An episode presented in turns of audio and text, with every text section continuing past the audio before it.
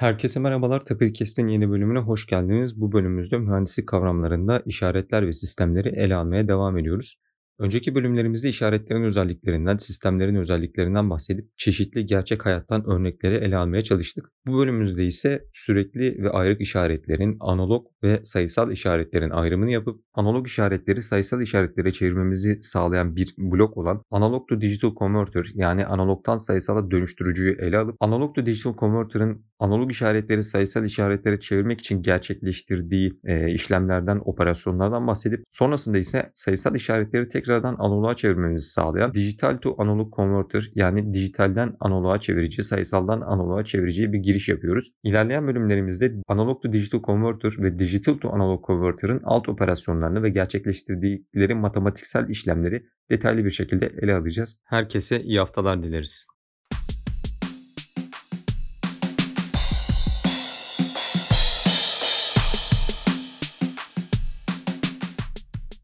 Sayın hocam hoş geldiniz. Hoş bulduk Halil. Hocam mühendislik kavramlarında işaretler ve sistemleri ele almaya devam ediyoruz. Geçtiğimiz 3 bölümde işaretler ve sistemlere örnek olarak ideal iletim hattı, hoparlörler, kulaklıklar, speakerlar ve son bölümde de geçtiğimiz bölümde de mikrofonları ele aldık. Mikrofonlar konusuna girince ses doğada sürekli bir işaret olduğu için bunu bilgisayarda temsil etmeye çalıştığımızda, sayısal yöntemleri kullanarak işlemeye çalıştığımızda karşımıza bir bloğun çıkması gerektiğinden bahsettik ve bloğun isminin analog to digital converter, analogtan sayısala, analogtan dijitale dönüştürücü olduğunu belirttik. Şimdi analog to digital converter çok geniş bir konu. İçinde pek çok farklı süreç yer alıyor ve bunlar aslında rastgele süreçleri, işaretler ve sistemleri, bilgisayar bilimlerini hesaplamayı hepsinin içinde barındırıyor. Bu yüzden birkaç bölüm boyunca önceki bölümümüzde de söylediğimiz gibi analog to digital converter üstünde konuşacağız. Bu bölümümüzde ise analog to digital converter'ın nasıl çalıştığına, iç süreçlerine girmeden önce ayrık zamanlı ve sürekli zamanlı işaretler ne demek? Bunu hatırladığım kadarıyla işaretler ve sistemler, işaretlerin özellikleri bölümlerinde değindik ancak çok üstüne durmamıştık. Şimdi mecburen ayrık zamanlı işaretleri ve sürekli işaretleri, sayısal işaretleri ve analog işaretleri ele almamız gerekiyor ayrıca. Bu konuda hocam müfredatta anlatılandan biraz daha farklı olarak doğada karşımıza aslında düşündüğümüz zaman sürekli işaretler daha fazla çıkıyormuş gibi görünse de, yani örneğin vücut sıcaklığımızı eskiden ölçtüğümüz civalı termometreler vardı mesela, bu sanırım sürekli işareti bir örnek olarak verilebilir. Çünkü tam hangi aralıkta olduğunu kestiremiyoruz. Ya da arabaların hızını ölçen takometrede mesela 83 mü 84 mü, gerçi artık dijital oldu onlardan. Yani ekran üstünde kaç olduğunu yazıyor da eski arabaları düşündüğümüzde böyle bir problem vardı. Buna pek çok farklı örnek verilebilir. Elektrik ve özel akustik işaret gibi kavramlar zaten doğrudan sürekli işaret olarak alabileceğimiz şeyler. Ancak ayrık işaretler dediğimizde, ben bu dersi ilk aldığımdan beri ve bu podcast'ten öncesine kadar ayrık işaret doğada nerede karşımıza çıkıyor diye hep bir düşünmüşümdür. Tabi burada kuantum araya girince zaten orada artık maddelerin, yani evrenin ayrıklaştığını ve kuantalardan oluştuğunu söylemeye başlıyoruz. Yani aslında en temele indiğimizde sizin de söylediğiniz gibi evren ayrık işaretlerden oluşuyor. Durum böyleyken hocam sürekli işaretler ve ayrık işaretleri bir öğrenci olarak, bir öğrenci gözünden baktığımız zaman en temelde nasıl yorumlamamız gerekir? Halil, öncelikle bana bu platformda yer verdiğiniz ve bu şansı tanıdığınız için tekrar teşekkür ederek başlamak istiyorum. Tabii konu her zaman olduğu gibi kainatın temeline, uzay zamanın doğasına, maddenin özüne ya da güncel tabirlerle antimaddenin de özüne, hepsine birden ışık tutan bir konu. Ben biraz daha gözümüzde canlansın diye aslında konuyu biraz daha 20. yüzyılın başına doğru, 19. yüzyılın sonuna doğru yapılmış olan bir deneyden açıkçası başlayarak ilerletmek istiyorum. Young'ın meşhur çift yarık deneyi. Yani burada yıllarca ışığın doğası üzerine çok büyük bilim adamlarının kutuplaştığı, ayrıştığı, parçacık mı, dalga mı olduğu gibi bir durum söz konusuyken Young'ın deneyi birden durumu çok çeşitli bir paradigma değişikliğine doğru götürüyor. Yani burada biliyoruz ki çift yarık deneyinde ışığın aslında parçacık gibi davrandığı bir model var, değil mi? Çift yarık deneyinde yarıklardan birini kapatırsak, ancak yarıklardan ikisini açarsak ışığın dalga gibi davrandığını görüyoruz. Hani burada benzetmek bilmiyorum ne kadar doğru ama doğada parçacık ve dalga ikilemi varken aynı zamanda sürekli zamanlı ve ayrık zamanlıyı da bu şekilde düşünebiliriz. Yani bir olgunun, aynı fiziksel gerçekliğin iki türlü temsili gibi düşünebiliriz. Dalga burada sürekli zamanlı işaretlere atıfta bulunan yöntem ve yöntemler bütününü gösteriyorken ayrık zamanlıya karşılık gelen parçacık, işte senin de söylediğin gibi kuanta ya da kuantum fikri bunun da diğer karşılığı oluyor. Bu noktada hocam aslında siz anlatırken aklıma geldi, daha doğrusu fark ettim diyebilirim. İşaretleri, sinyalleri ve sinyaller ve sistemler dersinde, işaretler ve sistemler dersinde aslında hep dalgalar üstünden, elektromanyetik dalgalar üstünden işlediğimiz için belki de ayrık işaretlerin oluşumunda hep araya bir blok sokmamız gerektiğini ve bu olmazsa doğada ayrık işaretin pek fazla bulunmadığını düşünmüş olabilirim. Bu noktada siz anlatırken özellikle ışığın aslında yani hem parçacık hem dalgayı kapsayan şey işaret, sinyal. Bunların ikisini de içinde barındıran daha üst bir kavram değil mi? Evet, gerçekten bu yorumuna katılmamak elde değil. Hatta yine iki tane büyük bilim adamının 20. yüzyılın başındaki bilimsel tartışmasının aslında tam da göbeğinden bahsettiğini düşünüyorum. Schrödinger ve Heisenberg, yani birisi aynı olguyu sürekli zamanlı yani diferansiyel denklemler kullanarak yaparken Heisenberg özellikle işte Bohr'la beraber bunun matris mekaniğiyle de aynı şeyini yani ayrık sayıları kullanarak da, hani çok büyük resim olarak baktığımızda ayrık sayıları kullanarak da aynı şeyi temsil edebileceğimizi söylediği zaman, hatta bu ikisinin bir olduğunu daha sonradan ortaya çıkartan işte Dirac'ın önemli çalışmalarıyla beraber görüyoruz. Yani dolayısıyla sinyal dediğimiz ya da işaret dediğimiz şey senin de söylediğin gibi fiziksel bir gerçekliğin manifestosunun yani kendisini ortaya koyuşunun insan zihnindeki ya da ölçeklendirme cihazlar üzerindeki iz düşümlerinin yorumlanması olarak değerlendirilebilir. Ama burada bir isimden özellikle söz etmek istiyorum. Yanlışsam düzeltelim, onu açıklamada 1924 olması lazım. De Broglie'nin doktora tezi, sonradan Einstein'a göndererek evet burada yanlış yok Einstein'ın da dediği, dalga parçacık ikileminin aslında aynı anda bir arada olduğunu söylediği doktora tezi, ki daha sonradan kabul gördü bu bakış açısı, en azından içerisinde yanlış bir şey olmadığını düşünerek, bir takım sorunları olsa da gerçekten çok önemli bir kavram ortaya atıyor. Dediğin gibi bir fiziksel gerçekliği yorumlarken bu taraflardan bir kısmını ya da bu taraflardan herhangi bir tanesini ele almak, diğer tarafı reddetmek olmamalı. Bakış açısına göre ya da o anda uyguladığımız problemin doğasına göre bakmanın daha anlamlı olduğu bir döneme bizi itiyor. Dolayısıyla ben de sana katılıyorum. İşaret bunların tepesinde duran, daha üstte duran bir sınıf gibi bir şey. Biz bu işareti yorumlarken kullandığımız tekniklerle aslında biraz da jargonu kötüye kullanarak ayrık zamanlı işaretler ya da sürekli zamanlı işaretler ya da ayrık zamanlı yöntemler ya da sürekli zamanlı yöntemler adını verdiğimiz bir alt kümeye iniyoruz. Ben de seninle aynı fikirdeyim bu konuda Ali. Hocam tarihsel olarak gelişimiyle birlikte bunu burada konuşabildiğimiz için oldukça memnunum. Çünkü sınıfta o zaman, kısıt, müfredat, işleme, sınava yönelik çalışma falan göz önüne alındığı zaman bunlara çoğu zaman hocalar değinemiyor. Değinmek isteseler bile işte çeşitli kısıtlardan ötürü değinmiyorlar. O yüzden bu konuları bu şekilde konuşmak ve ele almak hoşuma gidiyor. Ben sözünüzü keserek hocam yorumu, öğrenciler bunu nasıl yorumlamalı kısmını ilk sorduğum soruyu yarıda kestim ve bir başka noktaya geçtik. Tekrardan o sorumu tekrarlamak istiyorum. Hani bir öğrenci bunu nasıl yorumlamalıdır? Şimdi az önce konuştuğumuz çerçevede söylemek istiyorum. Müfredatta dediğin gibi ders anlatırken bunları iki ayrı sınıf olarak anlatıyoruz. Ki öğretirken insanların zihninde kolay şekillensin diye, ancak daha sonra yaptığımız çalışmalar gösteriyor ki daha önceki tarihsel şeylerle az önce de konuştuğumuz üzere ya bunlar bir fiziksel olguyu temsilde kullandığımız yöntemler aslında. Şimdi öğrenci nasıl yorumlamalı? Ben olsam şöyle yaparım. Bir fiziksel olguyu modellerken ya da bu fiziksel olguyu temsil ettiğini düşündüğümüz bir işaret, büyük sınıf olarak düşünelim. Zihnimizde bir matematiksel nesne olarak dursun. Bunu temsil ederken, bunu kullanırken, bunu bir amaca yönelik başka bir şeye dönüştürürken hangi yöntemleri kullanacağımızın adını söylüyoruz aslında. İşte sürekli zamanlı işaret, o sözünü ettiğimiz olguya sürekli zamanlı bir işaretmiş gibi, sanki onun bir dalga formuymuş gibi olduğuna bakarak ilerlediğimiz durum. Tabii bu hemen kendi içerisinde alt yöntemlere kırılıyor ya da alt işaret sınıflarına ayrılıyor. İşte senin de söylediğin gibi yani sürekli zamanlı işaret alt grubunu elde etmiş oluyoruz. Ancak biliyoruz ki aynı işaret, az önce podcast'in girişinde de söylediğin gibi, bir dönüşüm bloğu vasıtasıyla, analog to digital converter ya da işte analogdan sayısala dönüştürücü vasıtasıyla bir bilgisayar belleğinin içerisinde de temsil edilebilen sayılara ve indekslere dönüştürülebiliyor. Şimdi probleme bir bilgisayar belleğinin içerisindeki sayılar olarak bakarsak o olgu artık bir ayrık zamanlı işaret olarak temsil edilmiştir. Ancak biz bunu oturup kağıt üzerinde bir diferansiyel denklemin çözümü ya da bir diferansiyel denklemin zaman içerisindeki nasıl devindiğiyle alakalı bir kaygıyla bakarsak o bir sürekli zamanlı işarettir. Ancak öğrencilere tabii bunu anlatırken derste bu ayrı bir sınıf, bu ayrı bir sınıf diyoruz. Üstünden genelde söylemiyoruz ya bu ikisi aynı olgunun iki farklı iz düşümüdür demiyoruz. Kafa karıştırabilir çünkü. Aa bu bunun aynısıymış diye. Ancak bunu çok sık kullandığımız işaretler ve sistemlerde belki değil ama haberleşme kuramında çok sık kullandığımız bir mecraya doğru bizi götürüyor. O da nedir? Bir uzayın, özellikle hani burada da yeri geldiği için söylemek istiyorum. Bir uzayın, sürekli bir uzayın aslında bir vektör uzayı olarak da temsil edilebileceği, işte Schrödinger ve Heisenberg'in yaptığı gibi aralarında ilişki olduğu, birbirlerinin aynısı olmadığı ama aynı şeyi temsil edebilme yeteneğinin olduğu bir duruma götürüyor bizi. Dolayısıyla da öğrencilere tavsiyem şu, bunun yöntemsel olarak ya da bir ders içeriği olarak ayrı sınıflar olduğunu tabii ki öğrenmek, zamanı verimli kullanmak açısından önemli bir şeydir ama gerçekte, gerçek mühendislik uygulamalarında temsil ettiğimiz fiziksel olgunun bir iz düşümü olduğunu düşünmenin çok daha yararlı olacağını ve ileride çok daha işlerine yarayacağını düşünüyorum Ali. Sağ olun hocam. Aslında ders işlerken şu aklıma gelmişti benim. Biraz daha eşya teori sistemlerde ilerlediğimiz zaman Fourier dönüşümüne, Fourier serilerine geçiyoruz. Mesela Fourier serisi dediğimiz zaman periyodik işaretleri eğer tek bir frekanstan oluşuyorsa mesela tek bir katsayıya düşürebiliyoruz. İki farklı frekanstan oluşuyorsa bunu iki katsayı ile temsil edebiliyoruz ve bunu herkes ne dediğimizi anlıyor. Fourier serisi bir tür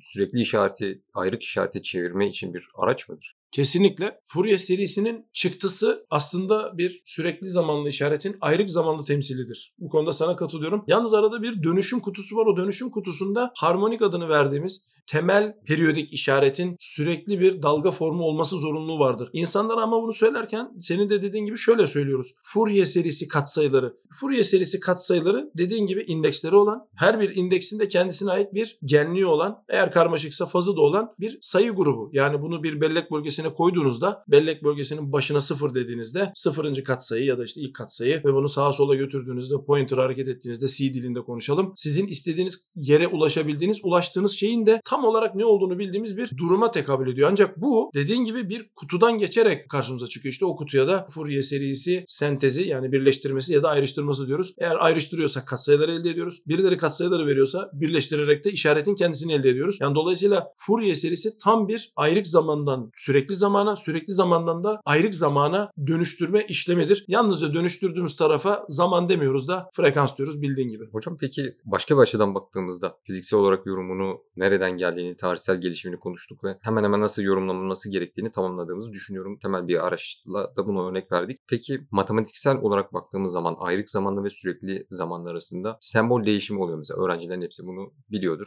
Dijital işaret işlemede, sayısal işaret işlemede hep toplam sembolü kullanılırken kom teori dersinde ya da diğer işaretler sistemler derslerinde integral işaretiyle başlıyoruz. Aslında ikisi de summation, toplamayken böyle bir ayrım yapıyoruz. Matematiksel olarak bunları üst bir sınıf, alt bir sınıf olarak incelediğimizde kullandığımız araçlarda bir değişiklik oluyor mu ya da sürekli de çalışmak ve ayrıkta çalışmak arasında kaybettiğimiz ya da kazandığımız şeyler var mı? Şimdi soruna iki türlü yanıt vereceğim. Matematiksel olarak bunlar birbirinin dengi. Arada tabii ki çok önemli matematiksel dönüşümler olduğunu ve bunları layığıyla yaptığımızı varsayarsak tabii ki. Ancak gerçek dünyaya indiğimizde, yani sorunu senin gerçek dünyada bunlar nasıldır diye sorduğunu varsayarsak, o zaman tabii ki karşımıza bir takım alver çıkıyor. Bir takım denge, bir takım feragat, bir takım avantaj, dezavantaj çıkıyor. Şimdi bunlardan en basiti sürekli zamanlı bir işareti işleyebilmek için sürekli zamanlı bir sisteme ihtiyaç duyuyoruz ki öğrenci arkadaşlarımızın hepsinin de bildiği üzere işte standart devre teorisi dersinde aslında gördükleri, özellikle işte AC veyahut da DC analiz yaptıkları kısım buna tekabül ediyor. Sürekli zamanlıya karşılık geliyor. Ancak yapabildiklerimizi fiziksel dünyaya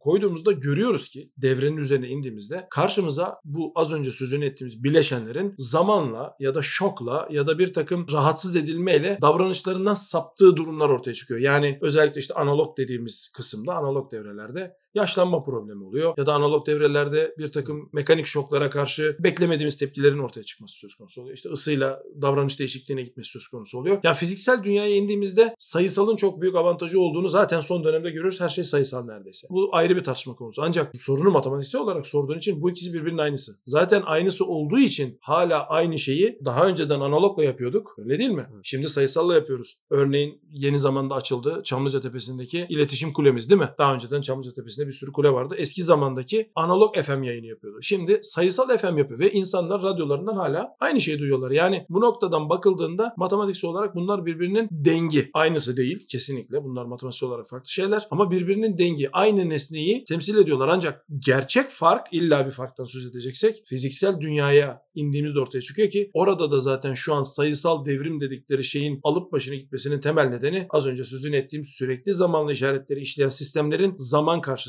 ve çeşitli mekanik şoklar karşısında ya da sıcaklık karşısında vermiş olduğu istenmeyen tepkilerin bizi rahatsız etmesi. Soruna böyle yanıt verebildim diye düşünüyorum Halil. Teşekkür ederim hocam. Tarihsel olarak gelişimini incelediğimiz zaman bu dönüşümlerin ve temsillerin bilim tarihi bölümlerimizde daha önce hayatını ele aldığımız Harry Nyquist aslında en önde gelen isimlerden biri olarak anılıyor ve bu analogdan sayısala dönüşümde kullanılan, sıkça belirtilen Nyquist katsayısı aslında bir analogdan sayısala dönüştürmeyi gerçekleştirirken sizin seçmeniz gereken bir parametre, bir sayı. Şimdi bu Bu konuyu Harry Nyquist'in hayatını ve örneklemeyi Harry Nyquist bölümünde detaylı bir şekilde işledik. Ama analogla digital converter'ın neler yaptığına ve ilerleyen bölümlerde neler konuşacağımıza kısa bir değinmek amacıyla hocam. Yüzeysel olarak input-output ilişkisini çokça çizdik ama bunun bir altında çeşitli bloklara ayırmak istesek karşımıza neler çıkacak, neleri ele alacağız? Çok güzel bir soru. Çünkü aslında yapılan iş analog digital converter özelinde işaretler ve sistemlerde iki ayrı alt sınıfın yani toplam 4 sınıfı temsil eden 2 tane işlemin yapıldığını söylüyor bize. Analog digital converter kutusu, yani ADC dediğimiz kutu, bu iki işlemi aynı anda yapıyor. Yani aynı anda demeyelim de sırayla yapıyor ama tasarımına göre değişiklik arz ediyor. Problemi ikiye ayırıyoruz. Bir boyutlu bir işaretin yatay eksendeki ve düşey eksendeki iz düşümlerini düşünelim. Yatay eksen genelde zaman, düşey eksende genlik olsun. Şimdi burada analog digital converter'ın ilk yaptığı iş, eğer bunu bu sırada veriyorsak tasarımı değişebilir. Bunlar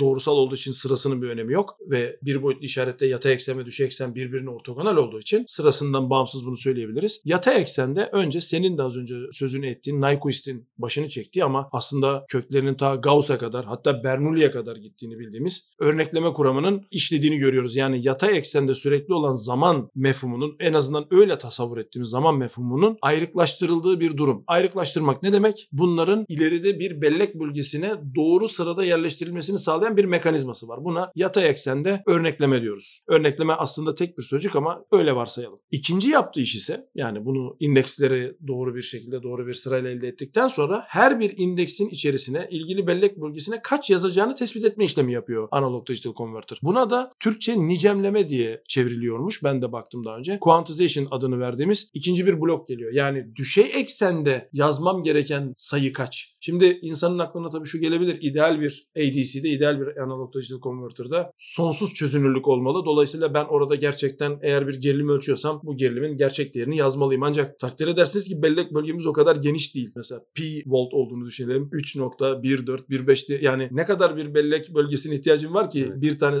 imkansız. Dolayısıyla yapmamız gereken şey ne? O bellek bölgesinin de bir sınırının olduğu gerçeğini unutmadan düşey eksende bir örnekleme yapmak aslında. Buna da quantization diyoruz. Nicemleme diyoruz. Yani sorunun kısa yanıtı, analog digital converter ADC kutusu hem yatay eksende hem düşey eksende aynı anda ya da farklı zamanlarda tasarıma göre örnekleme yapıp bu çıktığı bir bellek bölgesine bir indeksle, o indeksin içerisinde de yazdığı sayıyı sınırlandırarak yazmak zorunda olan bir kutu. Şimdi tabii bunu böyle söylüyoruz ama çağdaş tasarımlarda görüyoruz ki bu da yetmiyor. Bunun da üzerine çıkmak gerekiyor. Özellikle uygulanan işaretin, senin de podcast'ın başında söylediğin gibi, çeşitli stokastik davranışları yüzünden sıkıştırarak ya da daha verimli içerik sayıları oluşturarak koyma dediğimiz bir de kodlama kısmı geliyor ki o başlı başına ayrı bir kuram. Ancak hani kabaca söyleseydik, standart bir ADC için yatay eksende ve düşey eksende sayı seçme, indeksleme ve içerisine kaç yazacağımı bulma diyebileceğimiz bir işlemler silsilesi yürütülüyor diyebilirim Ali. Teşekkürler hocam. Aslında bu bahsettiğiniz konu doğrudan bir ayrık zamanlı işaret sayısal mıdır sorusunu gündeme getiriyor. Yani bu derslerde sıkça karıştırılan bir konudur. Onu da açıklamak istedim. Ayrık zamanlı olan bütün işaretler dijital ya da sayısal değildir. Ayrık zamanlı analog olabilir ya da sürekli zamanlı ancak dijital sayısal işaretler olabilir. Bu dediğiniz gibi 4 ayrı alt sınıf var. Bu alt sınıflardan biz analogdan sayısala dönüştürücü işlediğimiz için sadece ayrı zamanların tamamı bir sayısal işaretmiş gibi anlaşılmış olabilir podcast boyunca. Buna dikkat çekmek podcast'in sonlarına doğru gelirken bunu ayrıca dinleyicilerimize bırakarak da bunların farkı neymiş, zamanda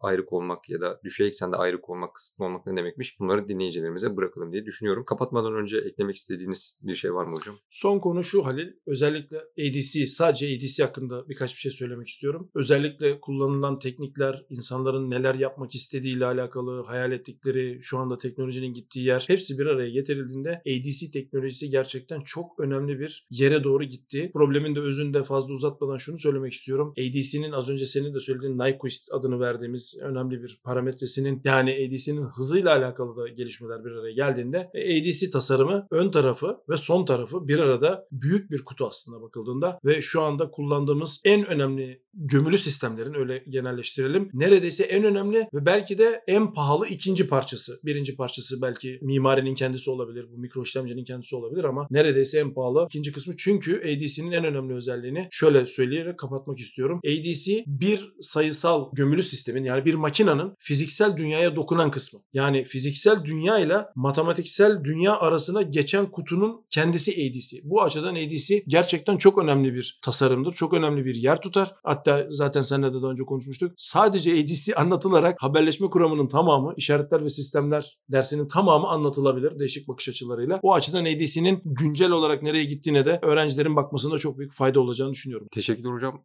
Bahsetmiş olduğunuz örnekleme ve nicemleme konularını, yani sampling ve quantization konularını ilerleyen bölümlerde derinlemesine olarak işleyeceğiz, ele alacağız ve açıklamaya çalışacağız dilimiz döndüğü kadar. Ancak son olarak bahsettiğiniz bir şey de şu aklıma geldi. Bir sistemin, bir makinenin, yani o sayısal teknolojilerin gerçek dünyaya dokunduğu nokta ADC'den geçerken gerçek çıktığı verdikleri bir nokta da var. Yani bu işlemin tam tersi olan DAC, Digital to Analog Converter, sayısaldan analoga dönüştürme. Bu işlemleri de bölüm içerisinde analogdan sayısala dönüştürmeyi işlerken büyük ihtimalle biz yedirerek bunu bölüm içerisine yayarak işleyeceğiz. Ancak şu karışımı engellemek için, yani tamam fiziksel dünyadan sayısal dünyaya ADC ile geçiyoruz da bunun tam tersi nasıl gerçekleşiyor sorusunun cevabını verebilmek için de orada tam tersini gerçekleştiren bir blok daha olduğunu bahsetmek istedim. Yine bunu da ilerleyen bölümlerde ele alacağız. Teşekkür ederim hocam katıldığınız için. Ben teşekkür ederim Halil. İlerleyen haftalarda görüşmek üzere. Herkese iyi haftalar diliyoruz.